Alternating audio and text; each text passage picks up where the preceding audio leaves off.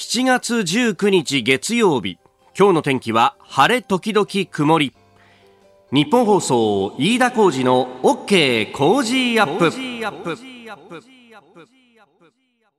朝6時を過ぎました。おはようございます。日本放送アナウンサーの飯田浩二です。おはようございます。日本放送アナウンサーの新業一華です。日本放送飯田浩二の OK 工事アップ。この後8時まで生放送です。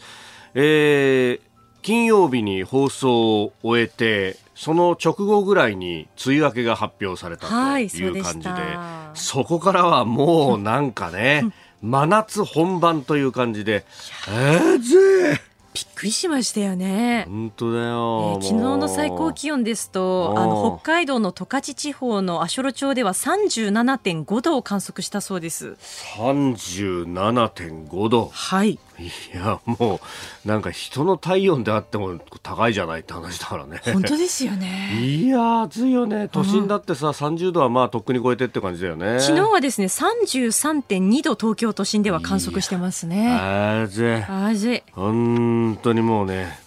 なんだこりゃという感じでありますが。まあこれ本当ねあのーエアコンとか使いながら適度にね、はい、えー、体調管理していかないと本当大変なことになるぞと、ね、昔みたいなこう我慢すりゃいいんだっていうような話でももうないので、ね。えー、ゆっくりぼちぼち今日なんかね特に外仕事だよっていうような方もね、ね聞いてらっしゃると思うんですけれども、うん、本当ね水分補給だけはしっかり塩分と水分と補給しながらね、えー、やっていきましょう。うん、でまあこれだけ暑くなるとですねもうああプール行きてえなっていうようなね。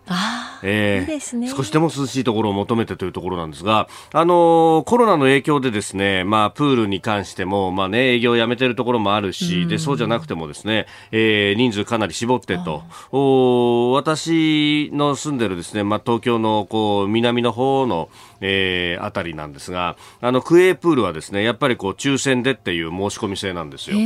で、あの、そうか、じゃあ、あの、行こうと思ってもなかなか行けねえなと思っていたんですけれども、あの、目ざとい妻がですね、えー、隠れて実は応募していて。隠れて、うん、それが、あの、土曜日当たってるんだと。いう話で、おお、マジかと。おちょうど梅雨も明けて、これ暑くなるからいいじゃないなんてね、えー、ことで、えー、いそいそとですね、もう、金、土曜、土曜日の、もう、ピーカンのですね、はい、えー、昼過ぎぐらいに、はい、昼の1時からの会に当たったら、これはよかったね、一番いい時間帯だよ、なんて言ってたんですけれども、はい、いや、暑すぎてさ。ですよね。プールサイドがもう暑いんだよ。確か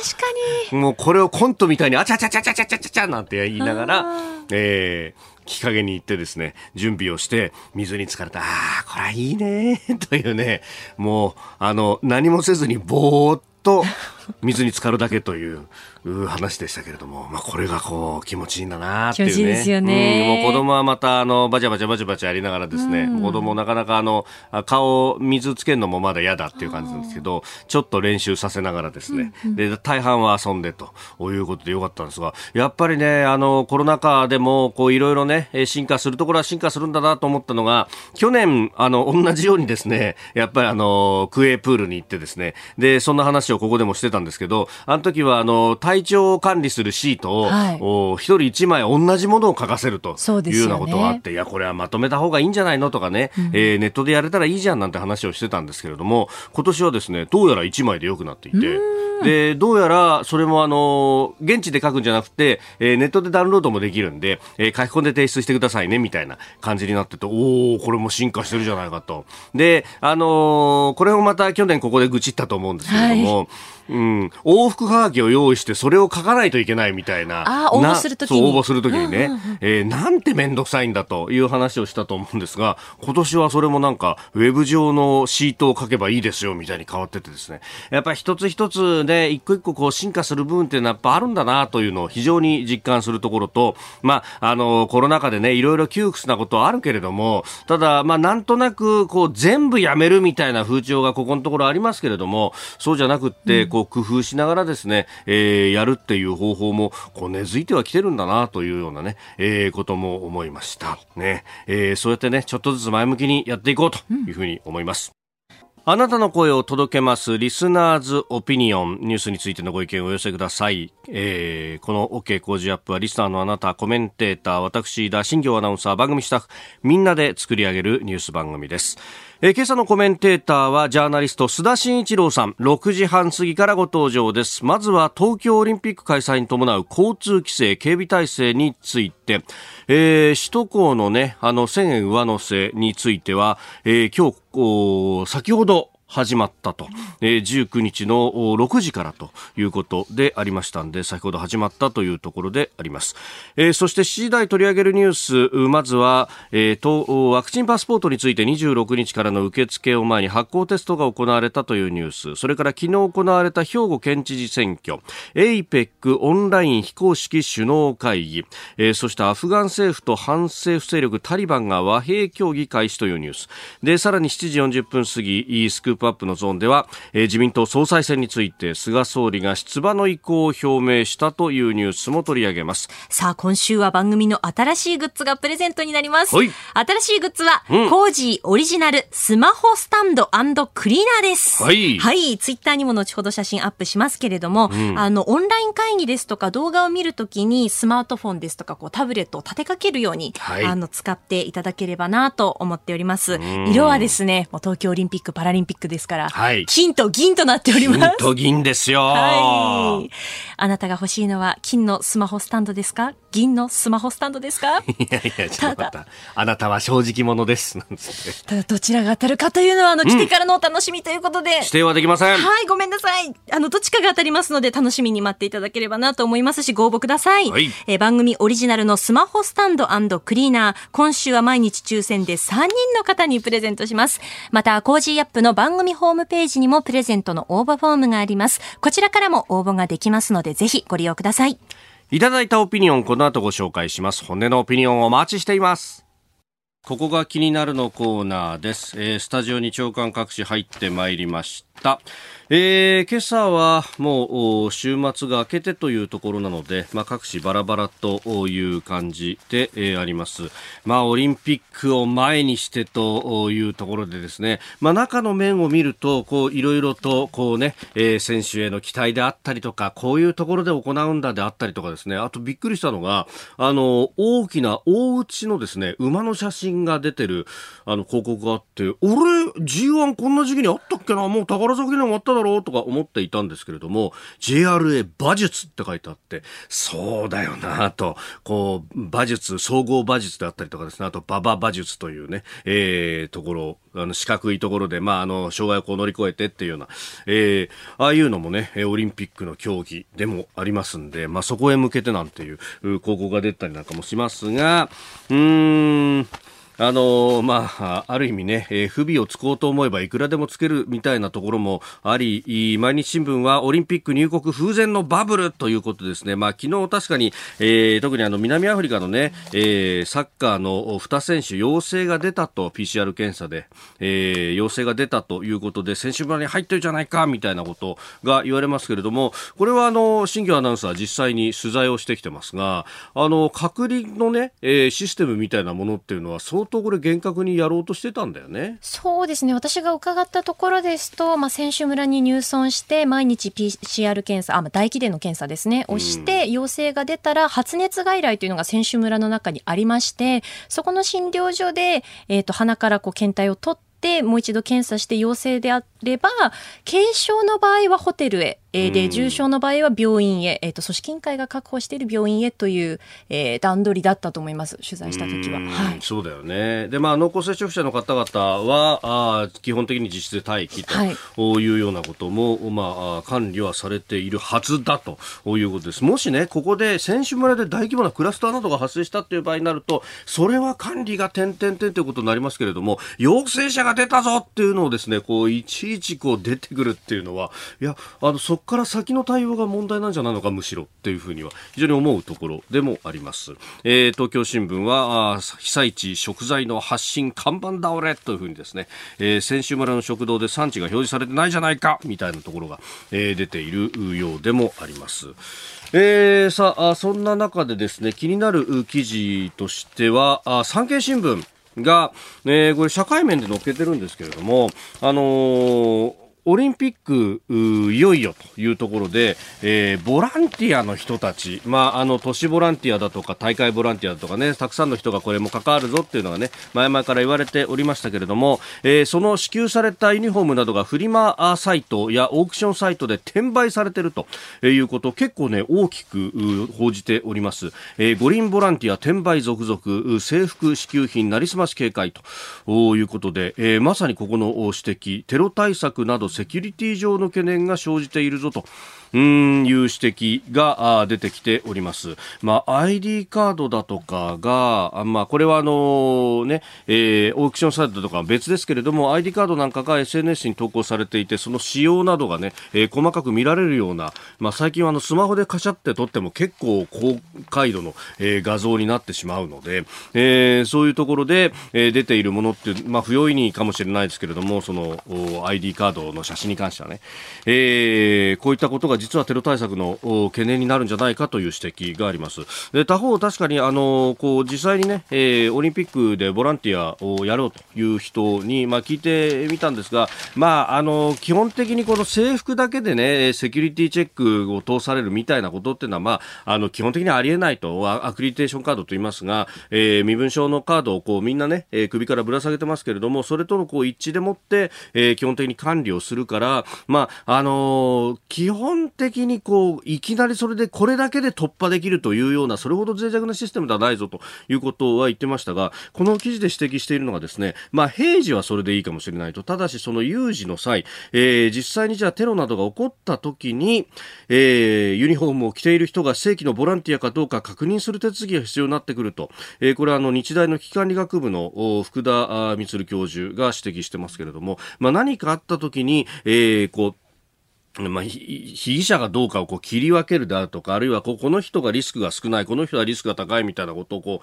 う切り分けて全体を安全にするときに、えー、制服っていうもの、まあ、パッと見てわかるっていうものが、まあ、そういう時に役に立つんだけど、それが、あ既存されてしまっているんじゃないかという指摘であります。で、まあ、あの、こういったことというのは制服であるとか、まあ、支給品が、えー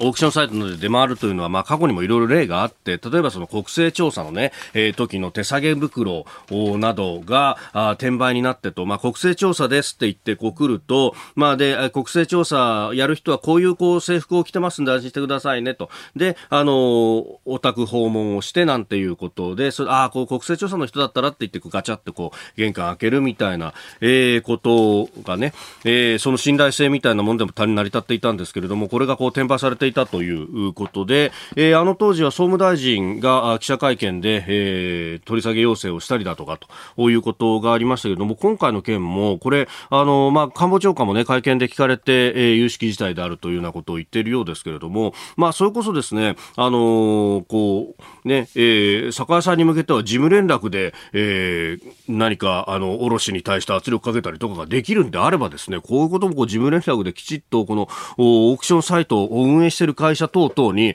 これ転売許したら許さんぞこちらがという姿勢はこれきちっと示さないといけないだろうし、まあこれ、あの、どういうこう法律でもって規制ができるのかっていう分析がネット上様々されてますけれども、まあその中で、えー、まあこれ、支給品だから、それをこう金にするってことになると、まあ、横領罪になるんじゃないかというような指摘があると。まあ、売り主はね。で、えー、買い主もそれが、あの一般には売られてないものであって、えー、不正にこう出されてるぞっていうのが分かった上で、えー、買うということになると、それもまあ、横領罪に、えー、当たるんではないかという指摘があるんですが、いや、これ、そうじゃなくて、、まあ、本来であればこう治安とかですね安全保障上の何か法整備というものでできないもんかねと、まあ、これがいちいち横領罪でってなるとこれ証拠固めてってかなりこう時間かかってしまうし、えー、オリンピックは何しろ始まったら2週間で終わってしまいますから、まあ、そこの部分考えるとこれ迅速な対応が必要なんじゃないかということを思うところでもあります。ここが気になるでした。ここが気になるプラス。この時間からコメンテーターの方々にご登場いただきます。今朝はジャーナリスト須田慎一郎さんです。おはようございます。はい、おはようございます。よろしくお願いします。はい、お願いします。さああ、まずはこの時間は東京オリンピックに関する交通規制と。まあ今日先ほど6時からですね、えー、首都高夜10時までは、えー、1000円上乗せというのが始まりました。ったロードプライシングというものだそうです。はい。まあ、無観客でやるっていうことでね、海外からもほとんど人が来ないので、はい。果たして、このね、必要があったのかどうなのかっていう不満を持ってる人多いと思うんですけれども、ええ。まあ、とは言ってもですね、あの、スムーズな移動と言ったらいいんですか、はい。あの、ですから、あの、もともとね、昭和の東京オリンピックの時にはですね、あの、首都高が作られて、えー、代々木からですね、はい。あの、改革会場にスムーズに回るようにっていうね、えー形で交通整備が行われたということで、じゃあ、へ令和の場合どうなるのかっていうことで、まあ、新しいですね、仕組みといったらですか、はい。やっぱりロードプライシングって今出てきましたけれども、ええ。えーこれが有効なのかどうなのかっていうところを確認しようとしてるんだろうなって私は思いますね。えうーー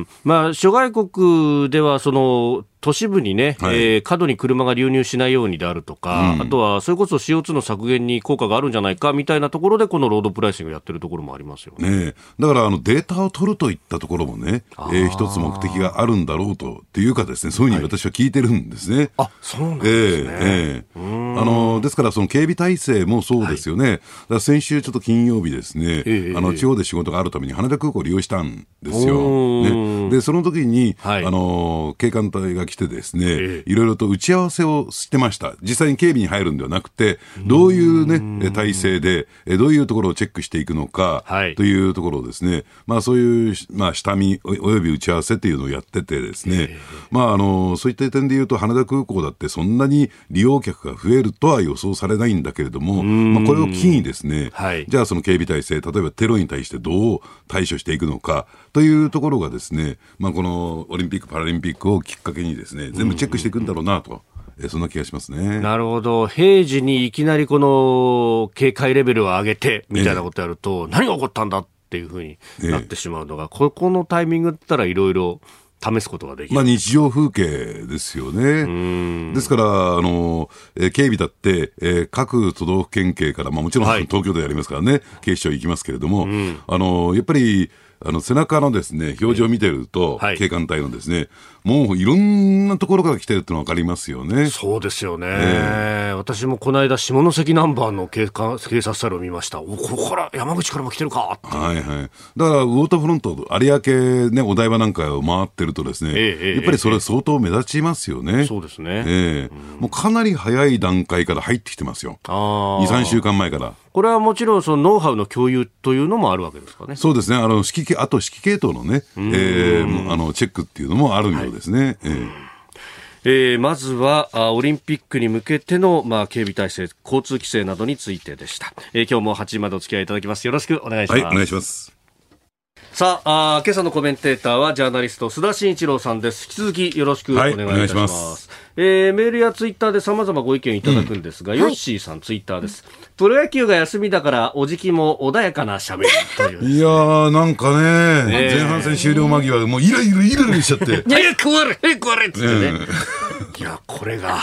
なんとか首位で首位でタターンして、いやいや後半戦にね、望みをつないだっていうことで、ご機本当ですね嫌でね。ねえ、しかもね、オールスターゲームでは、え佐藤輝明の一発も。さあ、梅ちゃんもね、出るし。でした。えーそしてですね、えー今朝のデイリースポーツですが、うん青柳先発もという、おららららら侍ジャパンの。ら。すン。ごいね。いやー、これはちょっと楽しみになってきたね、もうね。ねえ。えー野球応援したいよね、本当ね。本当ですね、金キーマン、稲葉監督指名と、典型的ゴロピッチャー、中南米の国はタイミングが合わないというふうに書いてますよ、これ。確かにあの結構こう下手投げとか目先変わると、おやってなって打てないっていうのはあるらしいですもんね。ええで、またね、これをね、えー活躍してもらえば、後半戦につなげられるっていう。いやー、本当ですね、そこになんとか望みをつないでというところでね、えー日本層でももちろん、えー侍ジャパンは全部と。全部やるの？はい。えーいうことでございますんで、はい、えーぜひいいお聞きいただければと思います。その青柳さんのね、えー勇姿と聞き逃せないね。聞き逃せないです忘れないでね。す。えー、それからあ千葉市川の清姫さんからメールいただきました、うん、労働プライシングが始まりましたね、えー、新幹線や、えー、飛行機だと時期によって値段が変わるダイナミックプライシングというのもありますがまあ、こういった考え方今後も拡大していくんですかねと、えー、同じもんでも都市部と地方で値段が違うなんてのもありますよねと指摘をいただきました、まあ、どの程度の成果が出るかですよね。うん。まあそうですよね。これ値付けを変えるのが目的じゃなくて、はいはい、その先に成果があるわけですね。ね。混雑の解消だとか、はい、うん。えー、ということで今日からね、オリンピック絡み、規制も始まっております。えー、交通情報、ぜひ、ラジオで情報を取りいただければと思います。ここで、ポッドキャスト、YouTube でお聞きのあなたにお知らせです。お聞きの配信プログラムは、ニッポン放送、飯田浩二の OK コージーアップの再編集版です。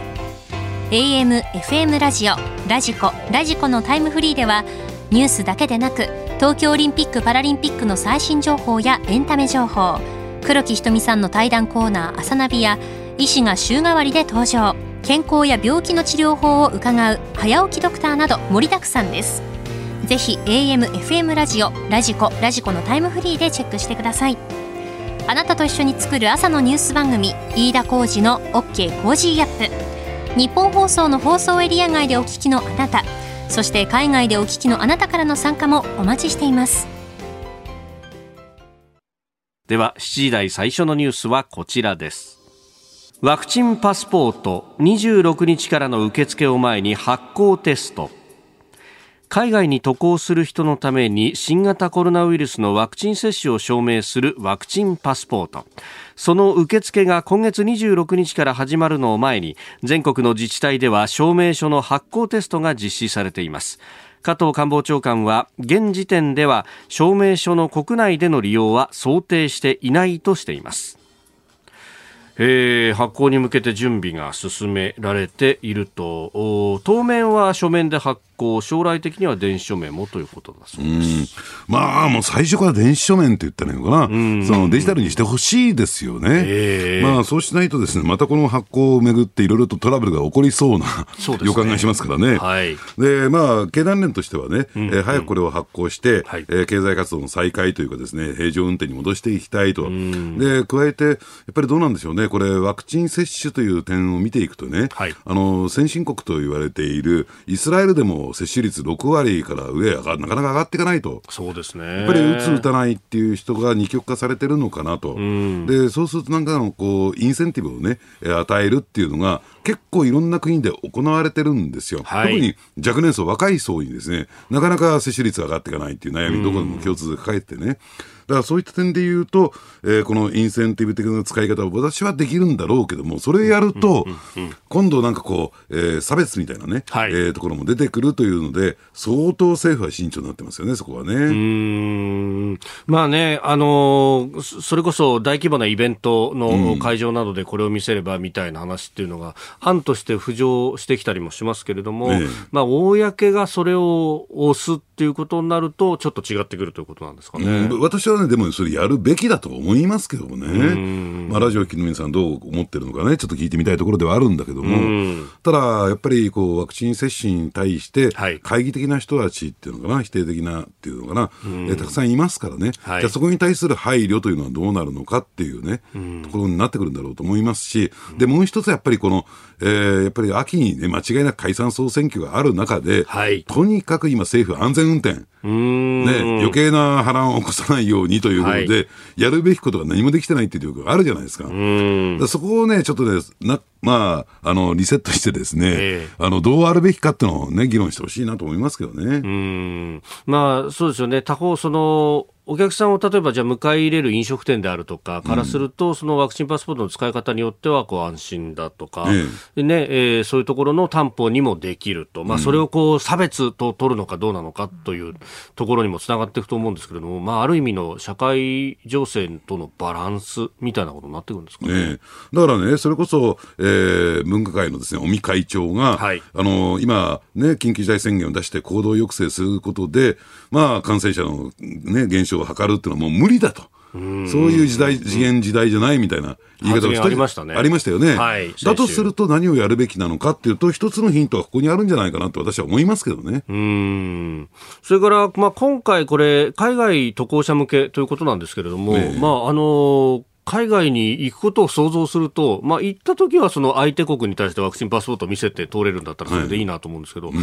でも帰ってきた時やっぱり2週間隔離だとなっていうふうに、ね二の足踏んじゃいますよね。そこは当然ね、ワクチンパスポートを持ってる人は、ええそのその2週間隔離のルールから除外っていうのは当然考えるべきだと思いますけどね。うーんなんかね、実際の仕組みとして考えると当然そうだと思うんですけど、ねそこのところって聞こえてこないんですよね。えだからそこを踏み踏み出すと国内利用っていうね、えーところをね、あのひら広げてしまうってことになるんでしょうね。なるほどね、うんそことこう、つなげられちゃうから、ええあんまり触れたくない。はいはい。うんまあ、今までその水際対策に関してっていうのはいろいろ言われてきましたけれども、ええまあ、ある意味これは切り札にもなってくるわけですかね。そうですね。あのですから、まあ、とは言ってもね、ええワクチン接種といってもいろんな国が製造したものがあって、その中で、ね、横一線で全部同じっていうふうに扱えるのかどうかっていうのも一つ問題点としてありますよね。まあ、海外事例見ると、ええ。じゃあ、例えば中国製のワクチンの中には、ええ。打ったけれども感染し、そして亡くなる人も結構出たというようなものも報道されているといまあ、聞かないって言われてますからね。ええ。それを同列に扱えるのかっていうね。ええ。えーワクチンパスポートについて、まずはあ7時のお冒頭でした。今朝のコメンテーターは、ジャーナリストの須田慎一郎さん。取り上げるニュースはこちらです。兵庫県知事選挙、自民維新推薦の斉藤元彦さんが当選。20年ぶりに新人同士の争いとなった兵庫県知事選挙は昨日投開票され無所属で自民党と日本維新の会が推薦した斉藤元彦さんが初当選しました引退する井戸俊三知事の後継として支援を受けた前副知事の金沢和夫さんは敗れましたえー、斉藤さんは前の大阪府財政課長ということであります。はい。あのね、20万票以上差をつけたんだって、そこの時点が、はいえー私非常に驚きなんだけれども、これね、あんまりね、えーこの選挙結果についてマスコミがほあの指摘しない点がありましてね、ええええそれ一体何なのかというとですね、よく言われてるのが、はいあの、これまで兵庫県政っていうとですね、あの、知事から副知事への、えー交代っていうのは前提になってると。それが途絶えたという指摘はね、マスコミするんだけど、そうじゃないんですよ。そうじゃない。えーはい兵庫県の知事っていうのは、代々ですね、旧自治省がずーっと、えーこれをですね、固守してきたところなんですね。なるほど。えーあのですから、あのね、前知事も井戸さんもそうですし、はいえー金沢副知事も、ええそれ含みで旧自治省、今の総務省が送り込んだ、そういう人物だったんですよ。で、それに対してね、どうなんでしょうね、結果として県民がノーだと。いうね、えー回答を突きつけたというところが大きいのかなと。で、実はですね、はい。この井戸さんっていうのも絶対権力者っていうところもありましてね、ええもうね、井戸さんのね、顔色を伺うように、えーね、県の職員は全部仕事をしてるっていうか、えー県議会の議員もですね、はい。えー顔色を伺ってたっていう側面が強いんですけれども、まあ、そのに対して金沢さんが非常にこれ常識的な人でね、この方がほとんど県政を回してたと。私も何度か取材したことありますけども。あの人間的には非常に悪い、いい人、いい人ですよ、金沢さんね。で、ただですね、その硬直化したっていうのかな、やっぱりはい。20年もやるとそうなるのかなと思うんですけども、ですから、あの、非常にですね、えーなんて小回りが効かないっていうのかな、はい。えーそういう県政だったんですよ。えーだから的確に、えーすぐ動くことができないというね、はい。えーすべて井戸さんの、井戸前知事のですね、ええ。ー了解了承を取らなきゃならないみたいなところがあったものですから、まあなかなか前へ進んでいかないと。まあ、このコロナ禍だとそういうところ問われますもんね。ええあのただ、その一方でもう一つ驚きというのは、はい。やっぱりあのそそれとなくですね影響力、隣の、えー兵庫県にも影響力を持っていた、えー維新の会がですね、はい。とうとう兵庫県にも、えー大きな、ええーねえー影響力を持つようになったっていう点は、私もここもですね、えーちょっと一つ注目ポイントかなと思いますけどね。ああ、まあよくその大阪維新の会がまあ母体となりますが、この維新は結局大阪、近畿というよりも大阪府内だけなんだみたいなことをこう指摘されたりなんかもして、ええ。その周りは選挙もあんまり強くないんだよみたいなことも言われたりしてましたけど、ええ。これは大きいですか、やっぱり？そうですね。これまで、あの、大阪府、大阪市とはい。兵庫県って結構ギクシャクした関係にありましたから、ああ、あのね、1回目の緊急事態宣言とかの時も、ええ。ね、えーじゃあ大阪との間のこう交流をどうするみたいな話とかって結構ね、ええ。いろんな議論ありましたよね。で、なおかつですね、あの、近畿のですね、ええ。ーまあ、県知事会の中では、はい。あの、ずっと井戸さんがですね、トップ務めてましたからね、広域の。ああ、ねなるほど、は広域連合の。ええうーん。だからそういった点もあってですね、ちょっとそのその辺のね、あの近畿2府、えーね、あの4四県ではい。の中でギクシャクしたのが、ええ。まあ、一気通貫通っていくのかなと思いますけどね。うーん、その辺そうすると広域行政も、まあ、あの、やりやすくなっていくメリットもあるということですそうですね。だから、そこら辺もですね、あの、維新が主導するのかなっていうね、ああ。そのあたりでちょっと見えてきたなという感じがしますよね。で、もう一点ね、はいやっぱりね、あの、そういった意味で言うと、旧実証の知事、ええそして、それとですね、県議会がもたれ合うようにして、好き勝手に県政を動かしてきたっていう側面が、いや、楽だし、やりやすいから。うんうんうんうんうん。それがある種、こう、緊張感が出てくるのかなと思いますよね。ああ。金沢さん、あの、県議会議員のほとんどが応援したんで、その辺で言うと、えー自民党のね、県会議員がほとんど応援したということもあって、はいそれがちょっと、えー逆の関係になりますからね、今度。うーん。まあ、よく地方自治は二元代表制だってはいいう話がありますが、そうすると、まあ、知事と、そして議会っていうのは、まあ、ある種の緊張関係をもともと、こう、はらんでいるところがあると。まあ、そこに、こう、まあ、ある意味原点に立ち返るような。ええそれで、こう、政策が切磋琢磨されればいいっていうところそうですね。だから、あのーそういった点で言うとですね、まあ、あのー兵庫県政にとってみると、はいやっぱり20年ぶりにあるべき姿に戻ってきたのかなっていう感じがしますよね。で、実はですね、はいえー前回の知事選挙の時に、それを訴えたのが勝山幸彦さん亡くなられたね。そうでしたよね。え勝谷さん、本当、都市空権っていうところから挑戦していきましたもんね。ええで、あの時に兵庫県政の問題点をあらわにして、結果的に敗れたけれども、あの時に巻いた種が今回、刈り取られることになったのかなと思いますけどね。えーまずはあ兵庫県知事選挙についてでした。では続いて2つ目、こちらのニュースです。APEC オンラインで非公式首脳会議を開催。21の国と地域が参加するアジア太平洋経済協力会議 APEC は16日夜、オンラインによる非公式首脳会議を開催しました。共同声明では新型コロナウイルスのパンデミックに対抗するため、ワクチンの供給製造の拡大に取り組むと発表しました。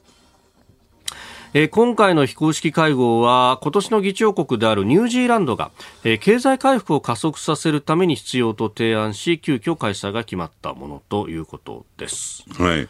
あのーやっぱりこれ APEC、ねはい経済協力会議なんですよ。うん。はい。一番経済成長性の高いアジア太平洋地域でね、ええええ。ーまあ、どうやって経済成長させていくのかっていうところがそもそも原点であるわけで、ですから、そういった点で言うとね、はい。そのある意味でその両岸のと言ってるのかな、米中がええ。結構ね、標則が合ってた時に、ね。えー関係が良かった時にですね、はい。えーまあ、スタートしていってる中でね、やっぱりそこからもう一変しましたよね。もう完全にデカップリングっていうね、はい。えー方向に今動いてますから、そういった点で言うと、今後この APEC で、えー何かこう、えー足並みを揃えてね、物事を決めていくとか、同じ方向性を目指していくっていうことよりも、このね、衝突の場所になっていくでしょうね。この両陣営の。うーん。まあ、今回も、まあ、その新型コロナの、ね、ワクチン供給生産拡大推進というところが共同声明には入りましたが、ええ。これ、議論を見ていくと中国は一帯一路を主張し、はいはい。でアメリカは自由で開かれたインド太平洋と、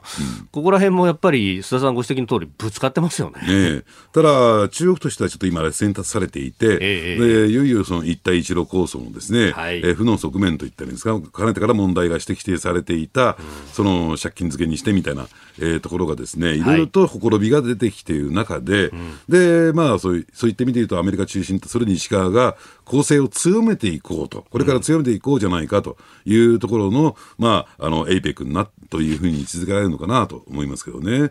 ただ、えーだからといってですね、はい。じゃあアメリカがそこで主導権、ね、を握れるのかというと、そこもまた苦しいところでね、じゃあその一帯一路構想、特に発展途上国からするとですね、はいあのね、インフラは整備してくれるわ、えーお金は出してくれるわっていうんで、非常にですね、魅力的なものに移ってることは間違いないんですよ。はい。中国からの資金が。ええで、それに対して、やはり、えー西側っていうのは、そのマーケットメカニズムで動いてきますからね。ただ単純に支援とか援助という形で、っていうわけにいかないから、はい。さあ、その辺で、えーどう攻め合っていくのかっていうところだと思いますけどね。うん。まあ、その辺で、しかもね、政治体制だとか、まあ、あるいは人権の状況というものも、こう、ひ勘案しながらお金をどう出すかっていうのをこう決めていく西側に対して、まあ、中国はそこには、こう、何も言わないわけですもんね。だから問題なのはね、そのルールの統一ができてないんですよ。うん。もう中国っていうとですね、やっぱりこの、えーまあ、西側が決めた、はい。えールールに対して、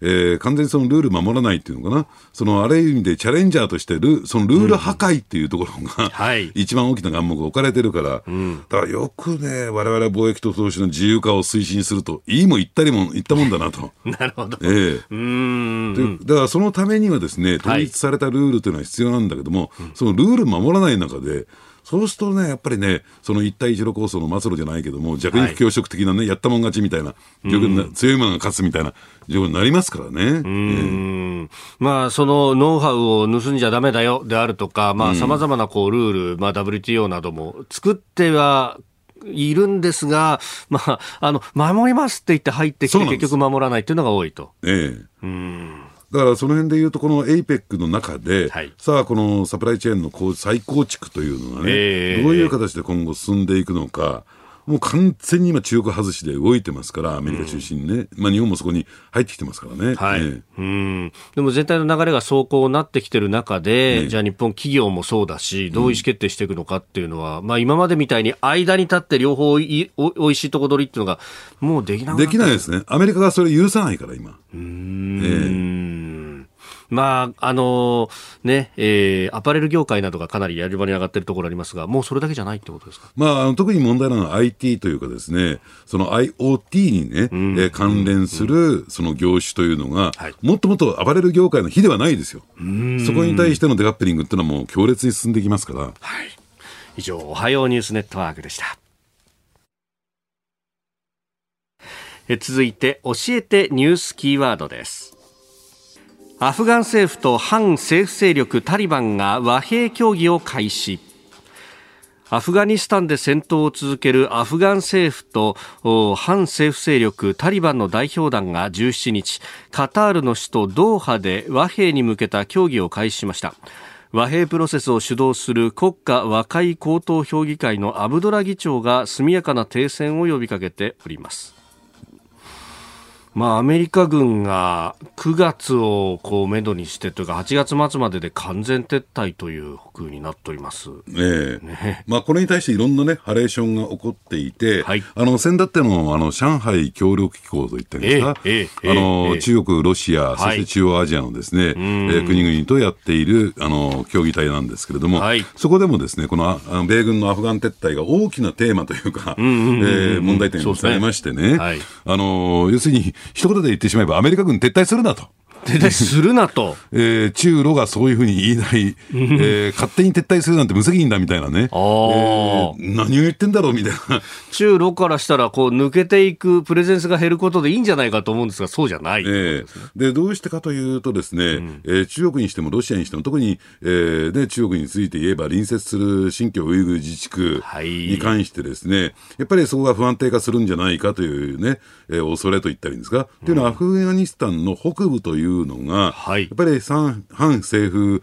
組織ゲリラであったりとかテロ組織のですね、温床地帯になっているというような指摘があってですね、はいつまりそこからですね、えー新疆ウイグル自治区に対しての働きかけというかですね、えー工作が行われているというふうな、そういう認識。だから、そこはね、安定化してもらわないと困る。ロシアも同じような、えーね、えー関係を持ってるんですね。はい。とは言ってもですね、じゃあアフガンから撤退して、そういった、あの、例えばちね、中央アジアの国々に、米軍が駐留するのはどうかと、これについてはロシアは反対と。ああ、なるほど、ええ自分たちに近いところに来るのは困ると。困ると。あのだから撤退するので、中国が言い出してるのは、じゃあアメリカはもっとね、はいえーアフガニスタンに対して投資をしろと。金を出せと。いうような、はい。えー言い方をし始めてるっていうんでね、ええだからね、ええ私は思うんですけどね、はい。やっぱりこのアメリカがアフガニスタンにえー介入し、そういう駐留していたことによって、最も恩恵を受けてたのは、その周辺国じゃないのか。だからそういった点で言うと、はい。やはりあの、なんていうんですかね、フフリーライドと言ったらいいんですか、ええ。ただ乗りみたいなね、えーいう側面が色濃かったのかなと。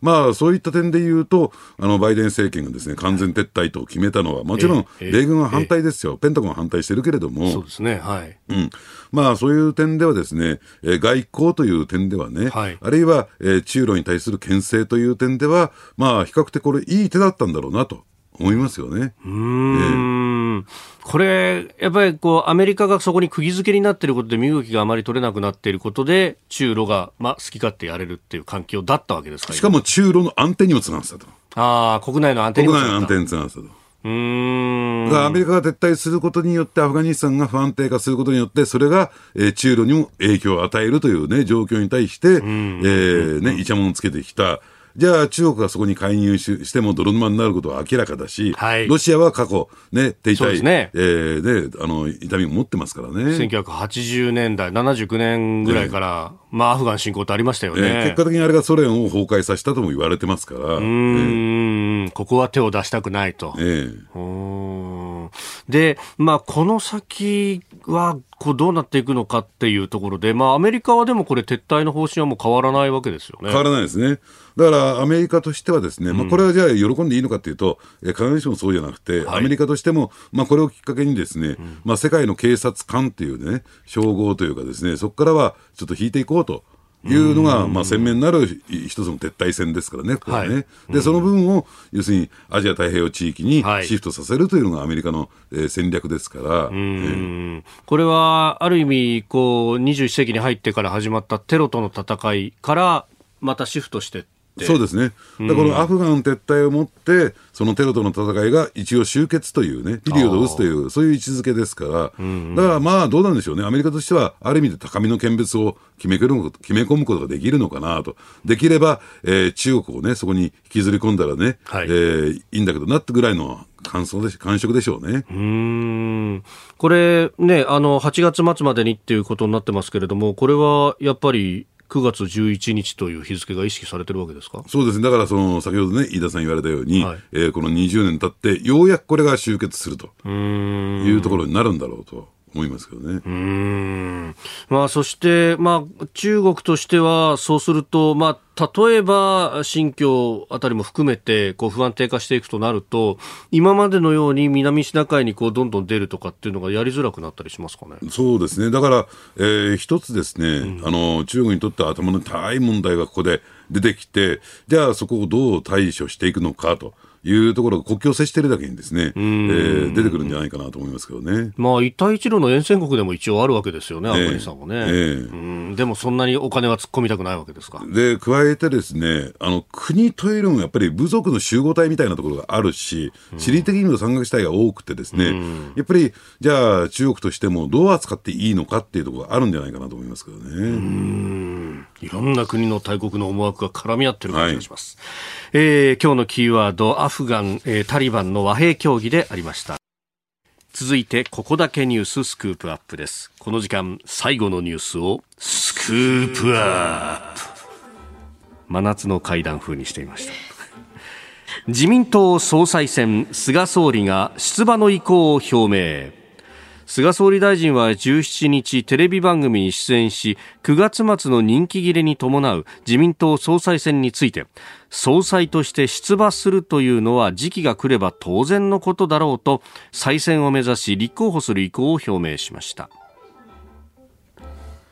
まあ、9月末だろうと言われていますんで、まあ、早い表明じゃないかというようなことも言われてますが。はい。まあ、出馬をするっていうのは、まあ、当然の流れなんでしょうけれども、はい。ね、これが結構大きなニュースになってるのはどういう意味なのかと、え人気のない菅総理がですね、支持率の低い菅総理が出ること自体がね、驚きなのか、ええね。えー、なんかよく意味がわからないんですけれども、あの、ただですね、今回ね、はい、この総裁選が9月末、総裁任期が切れるのが9月末、そして、えー、ね、衆議院議員の、えー、任期がですね、10月21日、はい、さあ、総裁選をやってから総選挙なのか、ええ、総選挙が先に来るのかっていうね、つまり、場合によっては総裁選を先送りみたいなね、えー、ところも、そのあたりのですね、スケジュール感がまだまだ見えてきてないなという感じがするんですよ。えー、ですただ、そういった中で、はい、えー、今どういうね、えー、あの、いうことが、えー、永田町の噂で出てきてるのかっていうとですね、はい、やっぱりあの、東京都議会議員選挙、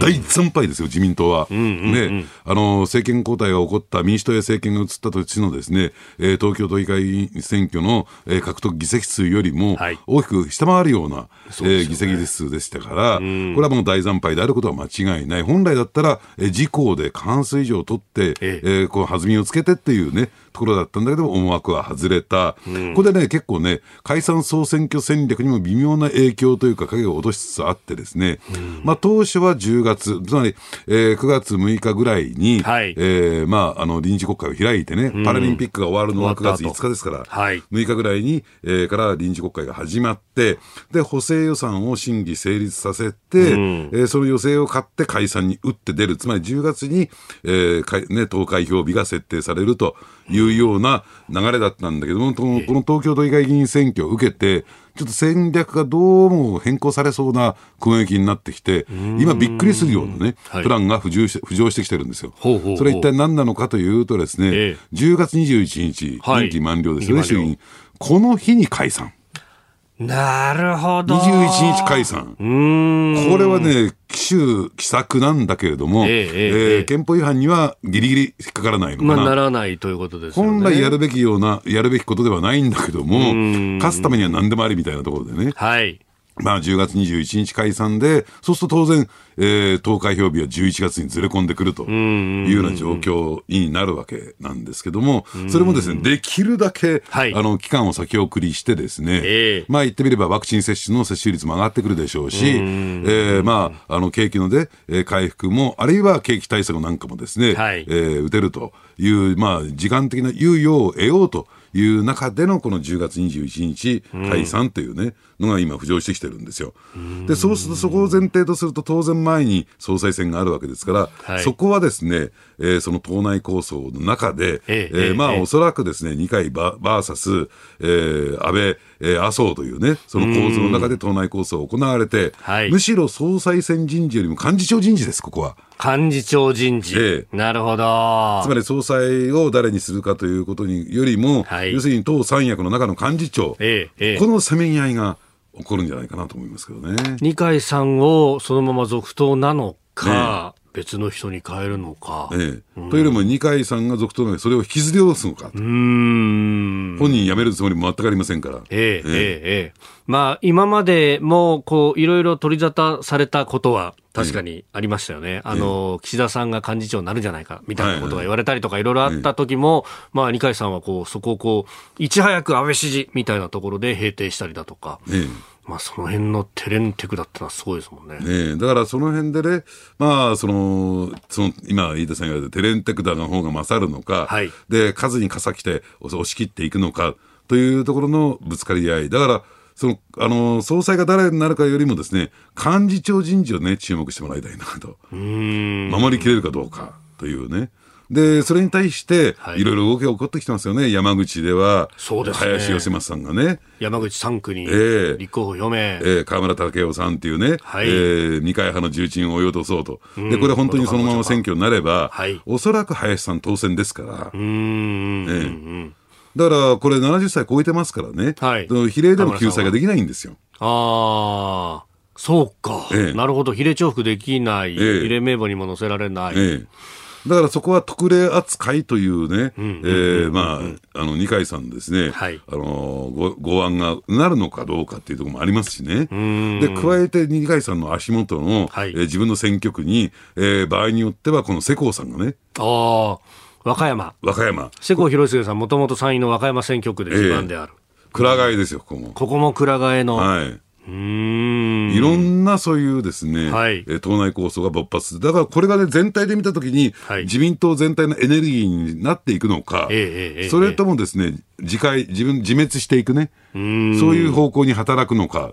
やっぱりあの党内でね、やっぱりこういった議論であるとか、えーぶつかりが生じると、やっぱりそれがエネルギーになる、だから必ずしもマイナスでないことは確かだと私は思いますけどね。なるほど。えこれがね、他のところでも群馬だとか新潟だとか、まあ大体二階派と、まあね、えーそれ以外の、まあ大体清和会、いい今、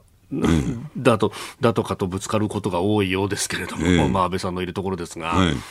で、安倍さんはですね、はい。あの、おそらく細田さん、このままでいくと、ええ。えーね、あの、清和会のですね、トップの細田さんね。今細田派えと呼ばれてる、えで、この細田さんは、えーおそらくですね、衆院議長になるでしょうから、森さんが全面的にプッシュしてますからね。で、そうすると、派閥会長、まあ、三権の長ですから、はい。派閥会長のポストが空きますから、まあそうですよね、党籍も離脱しなきゃっていうことになってますよね。そうですね。まあこれは慣例上といえうところですえもう満を持して安倍さんが、えー、清和会トップに戻ってくるんじゃないかなと私は思いますけどね。安倍派清和会になって。ええ。うー。んそうすると何が見えるかっていうと、はい。場合によっては安倍参戦っていうね、おーやっぱりそこにも、ううんーん、なってくるわけですか。なってくる。これね、この間インタビューした時は、もう、聞いた瞬間に、ありません。っていうふうに、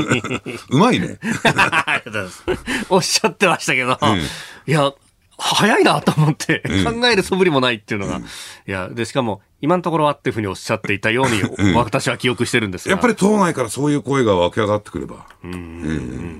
今辞めたばかりですからとね、この間言ってました。そして、あの、ここへ来てまた、都知事、はい。小池百合子さんが国政にどうなんだという話も。だからポスト菅をめぐってのせめぎ合いがそこが出てきてるんですよ。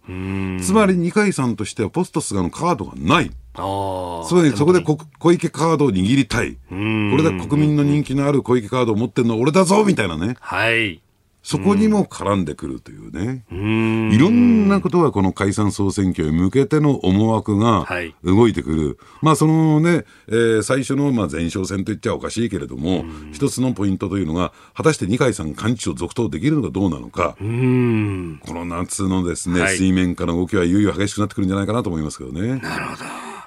えー今日のスクープアップ、まあ、自民党総裁選の話からポイント幹事長人事はいというところをお話しいただきました、このコーナー含めてポッドキャスト YouTube ラジコタイムフリーでも配信していきます。番組ホームページご覧ください。